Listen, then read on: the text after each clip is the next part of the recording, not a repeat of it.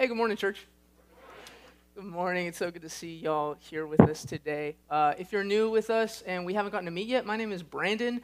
I'm actually the director of music and liturgy here at the church, and usually I, I get the honor of getting to lead us all here in, in the worship through music and liturgy every week. Yeah, I, I, I love doing it, but sometimes uh, when no one else wants to do it and when y'all are particularly unlucky, uh, they let me get up here and preach. No, but but really, every time I, I, I get to do this, it's a huge honor and, and a blessing, and I love getting to do it. And so I'm excited to do so today as we look at First Peter and, and what God has to say to us through this letter and through this text specifically, because as you'll see, I, I think there's a lot here today. But before we begin, um, as, as we often say here at Grace Point, we lead, preach, and teach from the Bible. And so if you don't have one to follow along with us, I, I highly recommend you get one now, either electronic or physical. If you're following along electronically, we use the YouVersion app, which uh, if you click on your profile there, you go to events, you click on Grace Point, all the sermon notes and texts and all that stuff, it'll be right there for you to follow along with. Or if you're more analog, we got uh, paper Bibles all around the room on those tables that are in English and in Spanish for you to follow along with the text in there as well. But before we begin, uh, I'd ask that you please bow your heads with me in prayer as I uh, pray over this time that we get to share together. Father in heaven, I pray that you would be honored by the preaching of your word, that, that all of our hearts and minds and affections would be stirred toward your perfect Son, Jesus, and, and all that he's done for us, that he would, that we would behold his glory and that we would be singing his praises. Let your Holy Spirit be felt among your people, and, and let it be for the building up of your church, and, and always, God, for your glory. And it's in your name I pray, Jesus. Amen. Now, our text for today actually comes on the heels of, of this argument or this point that the Apostle Peter has been making throughout this chapter, and he'll continue to do so into the next chapter. So to give a quick recap of what we've covered so far in chapter two, basically verses one through eleven gave us the, this beautiful fact that we have this God-given, never-earned, not-deserved identity as God's beloved, chosen possession, that we are his royalty, his royal priesthood here on earth sent to represent him, and we are his, basically, beloved, that he loves us. The rest of the chapter, and as you'll see next week, into the, the third chapter, basically covers how that plays out practically in the public square, in our given context, what it means to be God's beloved in these given scenarios that might come up in our everyday lives. Matt, for example, went through last week about how we are to be God's beloved in the political sphere. Next week, you're going to see that there is, in fact, a way to be God's beloved, chosen people in and through our marriages. But today, I, b- I believe that there we've arrived at, at a hinge text and at a hinge point in Peter's argument, because today, Peter chooses to, unlike any of the other instances, invoke the example of Jesus. You see, today, P- uh, Peter is actually turning his attention now towards slaves in the household. Now, your translation, it might say servant, and I, and I think that's okay to, it kind of tampers down the language here, I think, because of our modern sensibilities. The actual Greek word is oikotai. It literally means domestic slave. And so Peter is talking to these people in this text now. Not only that, but this is the text in which, by invoking Jesus, Peter shows us that all of the do's of this letter, the things to do, have a who behind them, or a person behind them, and that is Jesus. That everything that we've covered before, and we'll cover today, and we'll cover next week, and in the weeks that follow, it is all grounded on the fact that Jesus has done these things before us, that he has set an example for us to follow. But I believe that Peter chooses to incorporate the example of, of Jesus here, specifically because it is in this context that I believe he sees most closely the relationship to our slave, uh, to our Savior.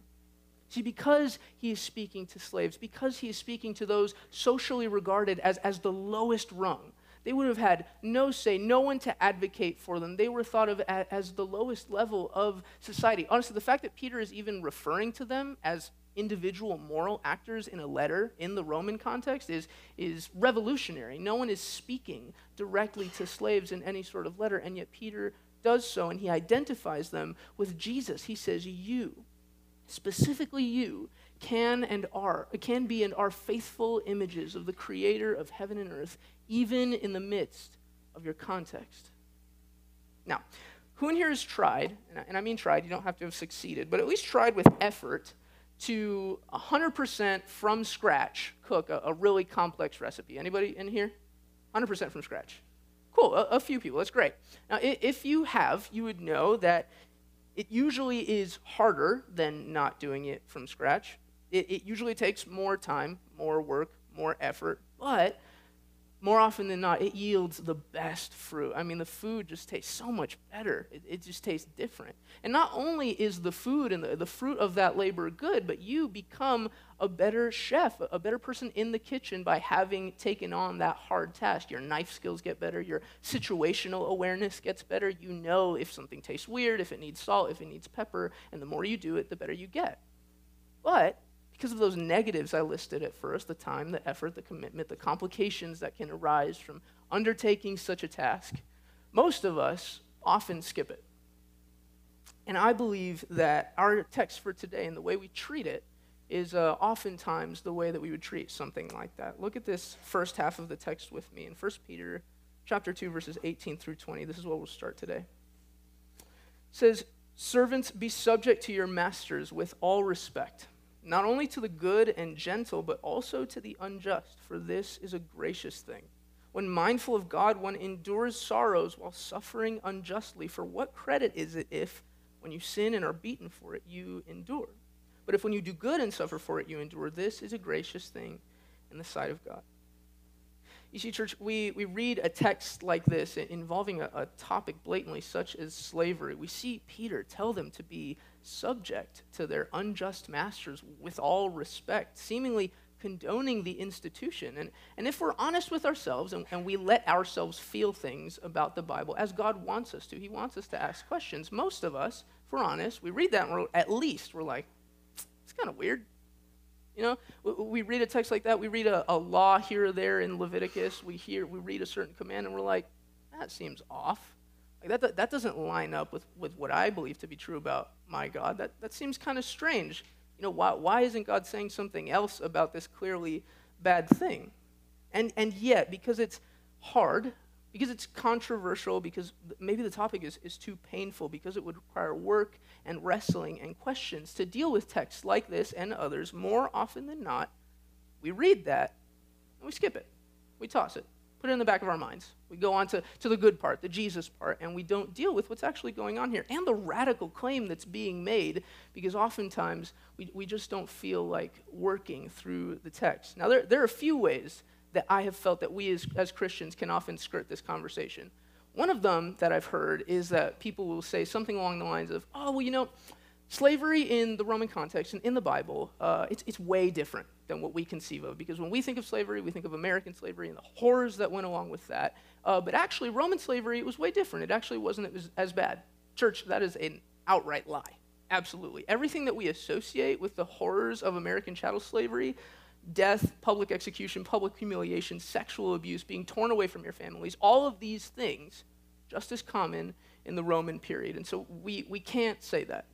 Another thing we can't do is say, oh, well, you know, I, I don't think slavery is good. I don't think anyone else in this room thinks slavery is good. And so why are, why are we even talking about it? Why is this relevant to us today? No one, no one even thinks that that's a, a good thing.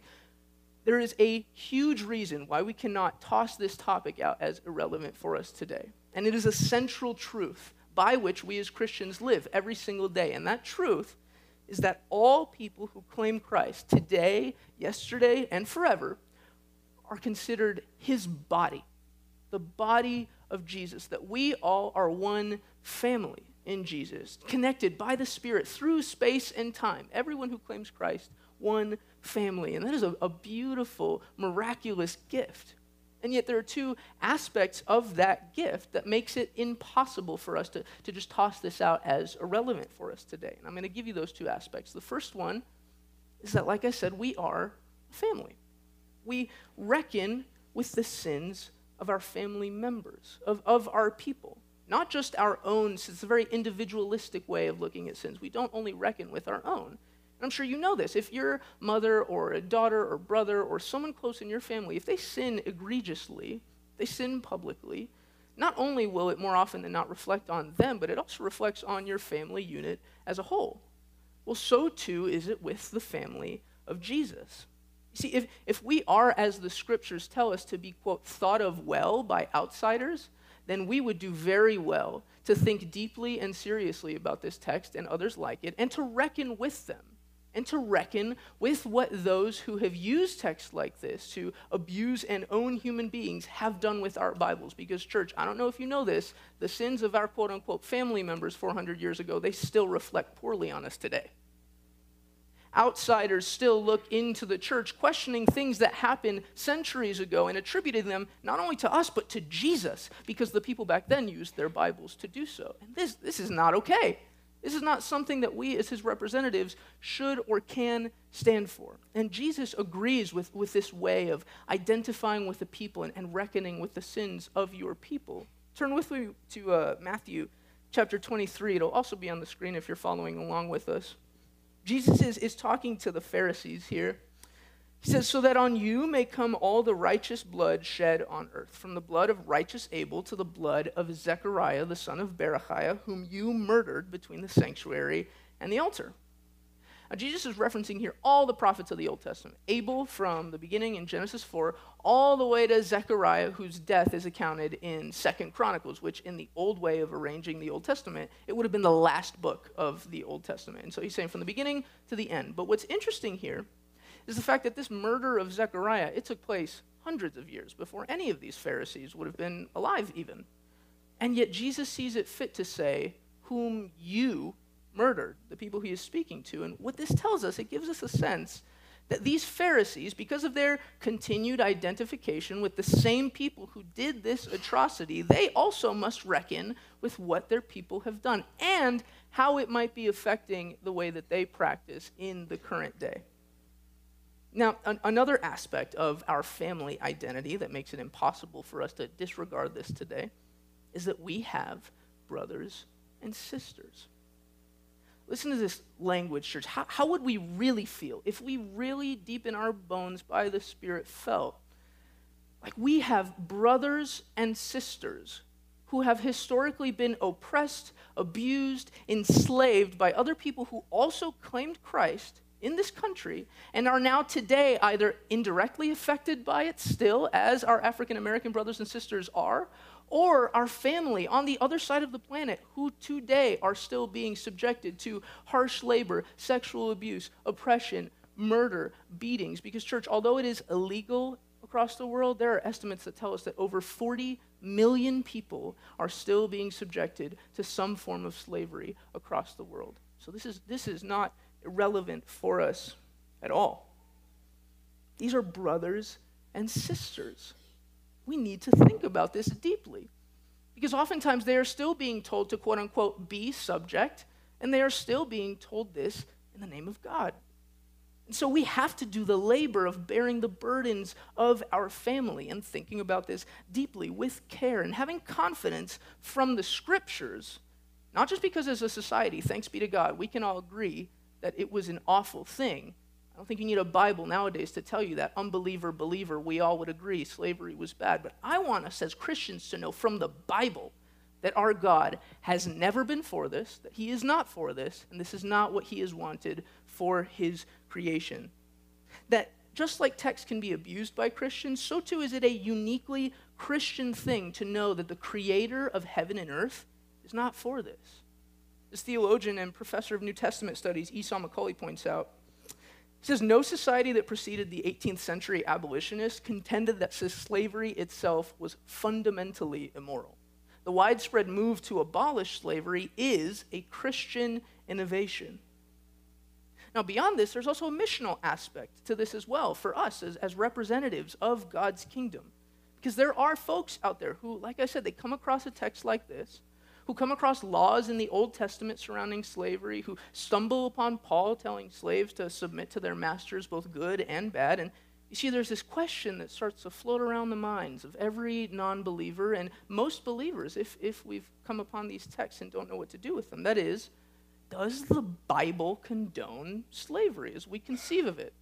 Or, or phrased another way, why doesn't the God of the Bible explicitly condemn slavery as most people see it? And these questions and this text, others like it, they can become stumbling blocks but both to a non-believer, scared now to approach the God who claims to be love, and even to a believer who came to Jesus, knows him to be love, and yet stumbles upon this text, and it just fractures them. They're like, oh my gosh, what do, what do I do with this? I thought my God was love. Why hasn't he said something about this? But as Pastor Tim told us a few weeks ago, Jesus, our, our Lord, he is the stumbling block. And so we, as his representatives, would do well to clear every barrier of entry for those seeking to follow Jesus and present him, and him alone, as the one who does the offending, not texts like this. Texts like this are not meant to offend people or keep people away from him, and yet they do. And so we would do well to reckon with them, think about them, and, and find firm biblical confidence for, for what we believe and know in our hearts to be true. And so I first want to give us a, a biblical theology on, on this topic of slavery, of bond servitude, and, and what God's heart is on the matter.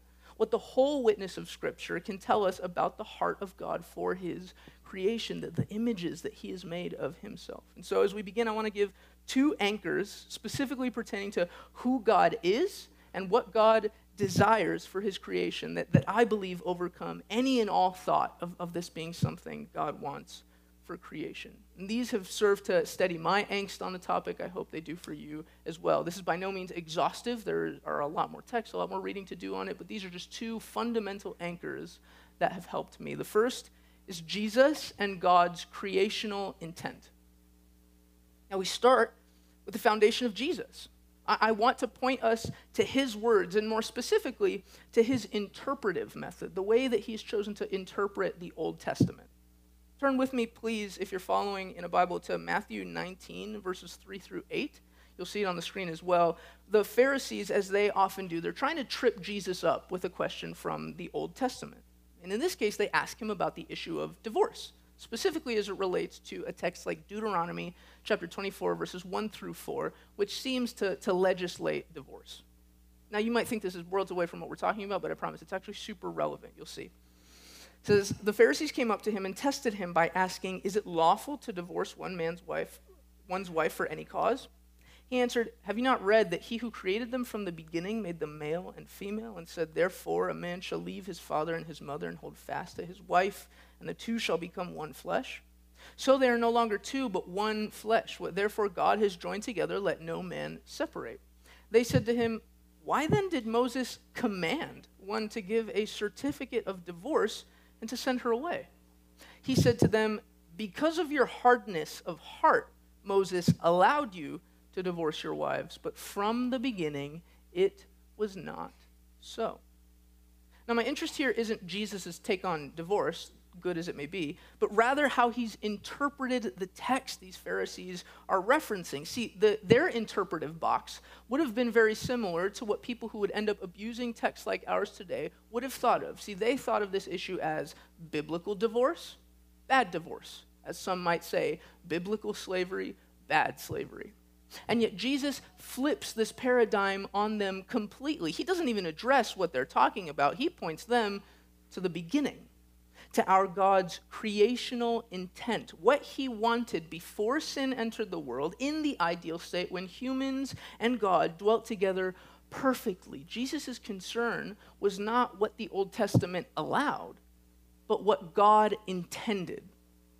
So what Jesus shows us then about Torah or about Old Testament law is that not every law code is a, it operates as a prescription of God's ideal. It does. Jesus tells us this clearly. But rather, God meets his people by his word where they are, in the culture and time in which they found themselves, and he took every step to, to mitigate sin, to lessen the sin and evil associated with certain cultural practices in light of the hardness of his people's hearts. Because God is an idealist, he is also a realist.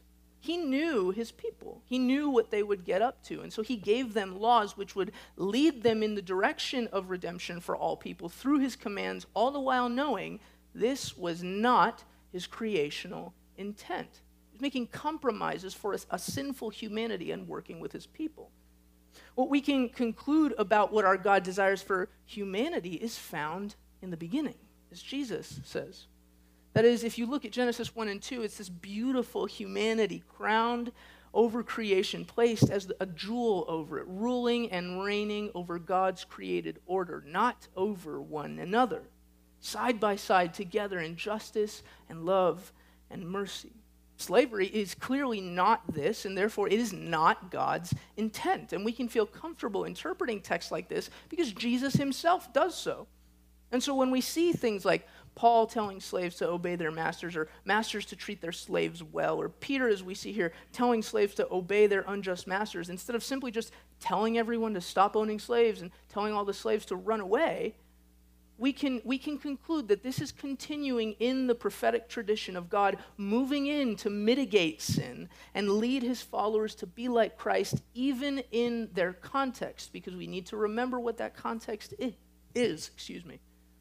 Because, church, Christians were a, a minority group, right? They were on the outskirts of society at this time. They had no means or way in any capacity to change Roman law or slave practices. This is very different than the majority Christian culture of the eighteenth and nineteenth century America, in which they had every means of affecting the law and making real change.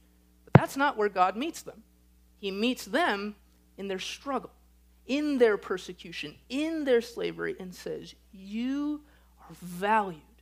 You are royalty. You are God's chosen priesthood, and you can be like Jesus even in your context. But we'll get to that in a bit, because the second anchor I have is the Exodus and the character of God. And what I'm getting at here, basically, is our God's resume, or what he declares to be this central aspect of what he has done for his people. Because the Old Testament, like two-thirds of our Bibles, refers to God in this way almost more than any other title, and he starts it himself. Our God, when delivering what we believe to be one of the most enduring set of commandments in the whole Bible, the Ten Commandments in the book of Exodus, as he sets that all up, he begins by a declaration of who he is and his character. He says, I am the Lord your God who brought you out of the land of Egypt, out of the house of slavery. Now, you might think, oh, well, that's their context. It's the book of Exodus. It literally just happened eight chapters ago, so he's just reminding them of the events that just took place. But if you continue to read your Old Testament, what you will quickly see is that all of the prophets, all of the authors would end up picking up this title as the key distinctive of who our Lord says he is. Every time a prophet would start, or many times a prophet would start to speak and declare the word of the Lord, he would begin by saying that he is the Lord your God, who brought you out of the land of Egypt, out of the house of slavery. And so we see that this aspect of God's character, it is central to the biblical authors and to God himself, and that he is the God who freed his people from slavery. So because of, of this, because of how deeply tied the identity of our God as it is presented to us in the scriptures is to the freedom of slaves, we can see that it is deeply related to our God's very person, to his character, that he would want freedom, liberation for his creation, not bondage. It is central to who he is, and we see his desire played out in the end of all things. When, when God gets his way, when God's kingdom comes down to, to deliver all his people from the shackles of slavery in the world, and all is made right and beautiful and true, all things are put in subjection to God's will, everything is as he desires it, we see not slavery, but liberation for, for the whole cosmos in Revelation twenty-one, one through four. It says, Then I saw a new heaven and a new earth, a new everything. For the first heaven and the first earth had passed away, and the sea was no more. And I saw the holy city, New Jerusalem, coming down out of heaven from God, prepared as a bride adorned for her husband. And I heard a loud voice from the throne saying, Behold, the dwelling place of God is with men. He will dwell with them, and they will be his people, and God himself will be with them as their God. He will wipe away every tear from their eyes, and death shall be no more, neither shall there be mourning, nor crying, nor pain anymore, for the former things have passed away. This shows us, church, that, that the Exodus is a lens through which we ought to be viewing the character of God, that it is central to his desires that his creation would be free. Jesus instituted his divine meal, the, the Lord's Supper, and he went to die for us on the Passover weekend, this celebration instituted on the Exodus, because he, he wanted us to connect the meaning of his death to the liberation of slaves from captivity. That is what Jesus is declaring that his death means. It is central to God's character and to his mission. And so these two things together, Jesus and God's creational intent and the Exodus and the character of God, they give me tremendous confidence, and I, I hope they do for you as well, because they do justice, not to just one text here or there, cherry-picked, but I believe they account for the entirety of the Bible, Genesis to Revelation, and they reveal God's ideals, not man's, not compromises for a sinful humanity, which is what many of these texts end up being, but rather they present the undeniable truth that God is for his creation, all of it. That just like Peter's second letter in chapter three, verse nine says that God is patient toward you, not wishing that any would perish, so too does our God not wish that anyone would suffer or be oppressed or be abused. And anyone who would say otherwise is distorting and perverting who our God has revealed himself to be. And Peter tells us who our God is in the second half of the text. This beautiful and, and wonderful picture that Peter presents of our Savior, Jesus. That he presents Jesus specifically in the context of Christian slaves suffering the harshest of treatment, the harshest of abuse. When Peter turns his attention to who Jesus would call the least of these, he gives them a beautiful truth, and he says that they, especially they, in their circumstances, can be like Jesus, because Jesus himself was uniquely as they were. A servant, a slave, as the Bible tells us in Philippians two, verses five through eight. It says, "Have this mind among yourselves, which is yours in Christ Jesus, who though he was in the form of God, did not count equality with God a thing to be grasped, but emptied himself by taking the form of a servant." There might be a, a footnote in your Bible that says that this can also be translated slave. "Being born in the likeness of men and being found in human form, he humbled himself by becoming obedient to the point of death, even death on a cross." And yet, church, we know that Jesus lived a beautiful, exalted life, honoring to the Father in every single way. Because you see, living a faithful Christian life would have been of great concern to Christian slaves in this time period. Because it, it would have been nearly impossible to do, given what they knew about what it meant to follow God, that it was about following certain moral codes or living up to certain standards or following certain commands. Now, they and we, we could obviously never do it perfectly as Jesus did, but they had little hope of even trying to begin to follow Jesus faithfully because of their context. Think about it, church. That, that sexual abuse was, was rampant in these homes. That people were being torn away from their families in these contexts, we can imagine them asking questions like, well, I, I know it's important, but how am I supposed to be sexually pure when my master abuses me? How, how am I supposed to be a faithful husband to my wife or a faithful wife to my husband when I have no control over my body right now? My master owns me. How am I supposed to be a faithful father or mother to my children, as, as you all are saying is so important as Christians, if, if I don't have control over when I can see my child? And the Apostle Peter gets to this. He builds on something I believe that Paul actually gets at in First Corinthians chapter seven. And in this section, he's talking about living as you were called. You'll see it on the screen. He says, "Only let each person lead the life that the Lord has assigned to him and to which God has called him. This is my rule in all the churches. Was anyone at the time of his call already circumcised? Let him not seek to remove the marks of circumcision.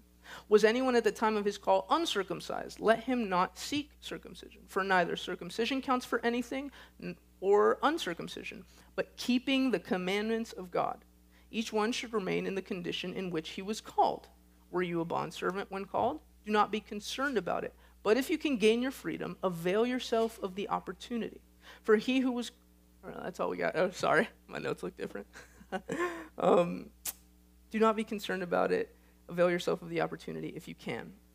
Now, it's, it's interesting that in a setting in, in which he's telling everyone to, to remain as they are, he specifically tells the slaves, yes, first he says, do not be concerned about it. But then he says, if you can gain your freedom, do so. Now, some interpret him saying, do not be concerned, and it does read that way, as, as Paul kind of trivializing slavery in their face, kind of saying, hey, if, if you're a slave, don't worry about it, but if you can get free, you should do that.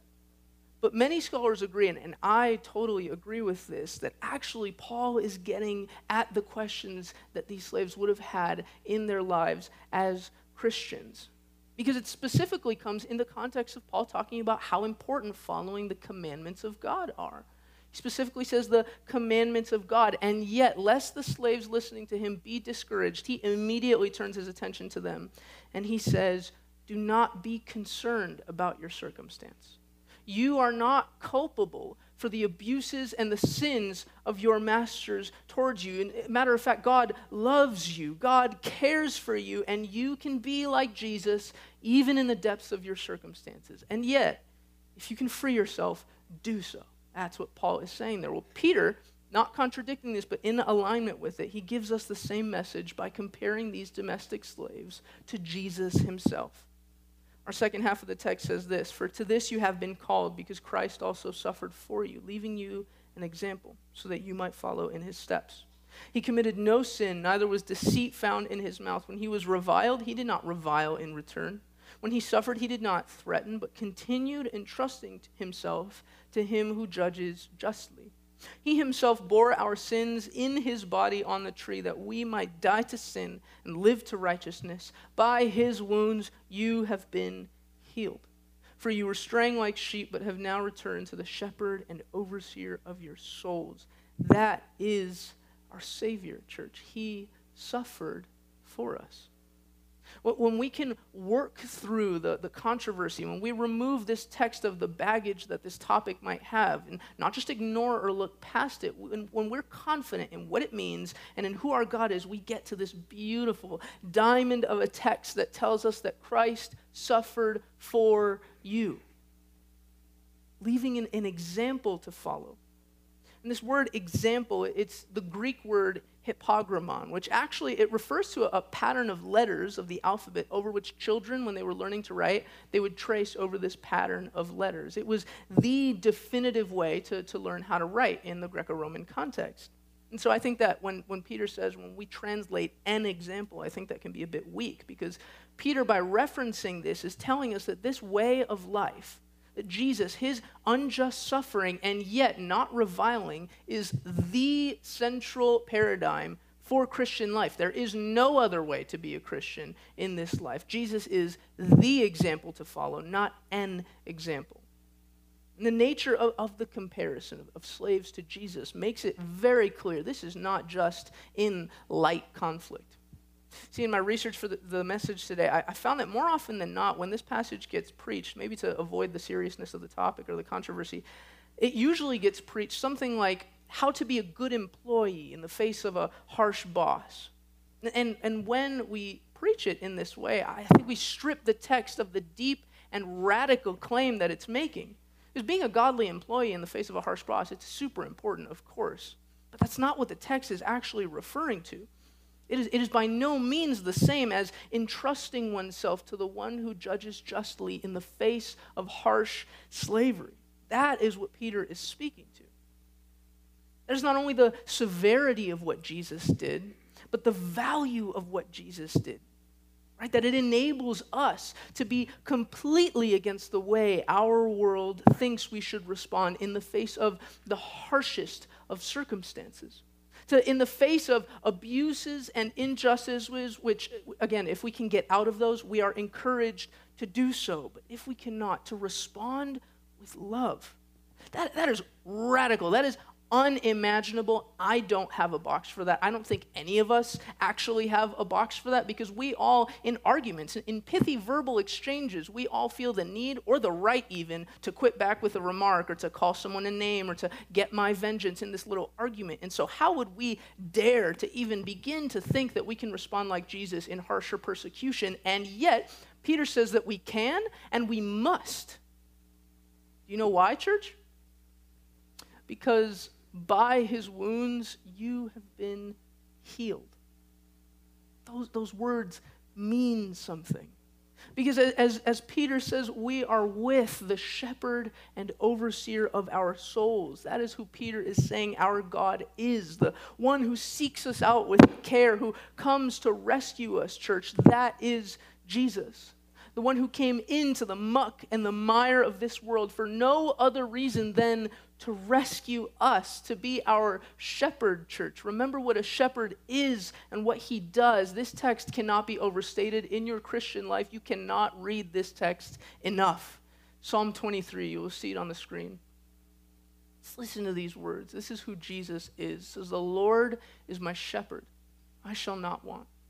He makes me lie down in green pastures. He leads me beside still waters. He restores my soul. He leads me in paths of righteousness for his name's sake. Even though I walk through the valley of the shadow of death, I will fear no evil, for you are with me. Your rod and your staff, they comfort me. You prepare a table before me in the presence of my enemies. You anoint my head with oil. My cup overflows. Surely goodness and mercy shall follow me all the days of my life, and I shall dwell in the house of the Lord forever." Peter tells these slaves, this is the one who will comfort you. You shall not want. You can live without fear because Jesus has gone before you. He has suffered for you, and he is with you. You see, because even more common than it sometimes still can be today, this thought that these circumstances that were out of your control, being born into slavery, being born poor, being born with a disability that you can't heal from, the idea that these things were clear signs that God had abandoned you, that God did not love you, it was wildly prevalent in this time. It was the way that people thought about stuff like this. And yet Peter, by providing the example of Jesus, flips it on his head. When he says that the perfect Son of God and his suffering, his servitude, when he invokes that example, Peter is telling us that in the darkest of times, not just, not just in the minor inconveniences that you can get yourself out of, though he is obviously there with you as well, but what Peter is saying is that in the darkest of times, in, in the days and the weeks and the months and the years, because remember, he's speaking to slaves, freedom was not likely. In, in these long stretches of time in which you have no control over what is going on in your life and you feel like you do not see the light at the end of the tunnel, not only has God not abandoned you, goodness and mercy are following you. They have not left your side for a moment. They are hot on your heels with the knowledge of the fact that the Lord of heaven and earth left his throne to come and suffer for you. Remember the, the psalm. It says he will fear no evil, that as he walks through the valley, God, God's presence, it doesn't eliminate the evil. It doesn't release us from the valley. It gives us all the means to, in the midst of this valley, sit at the head of the table that God has prepared for us, to, to in the harshest of our circumstances, enjoy the feast of his presence, of his goodness, and through this, overcoming any and all things this life can throw our way. Because we cannot just look at this beautiful life of Jesus, his mercy and his kindness and his meekness in the face of hatred, those things that we love about our Savior, and say, oh, no, no, that's just for him. Those are, that's the stuff that Jesus did. That's the Jesus thing to do.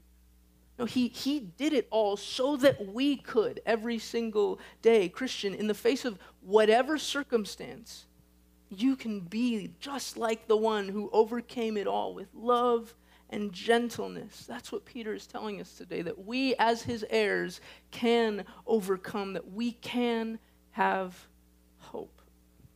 Please pray with me.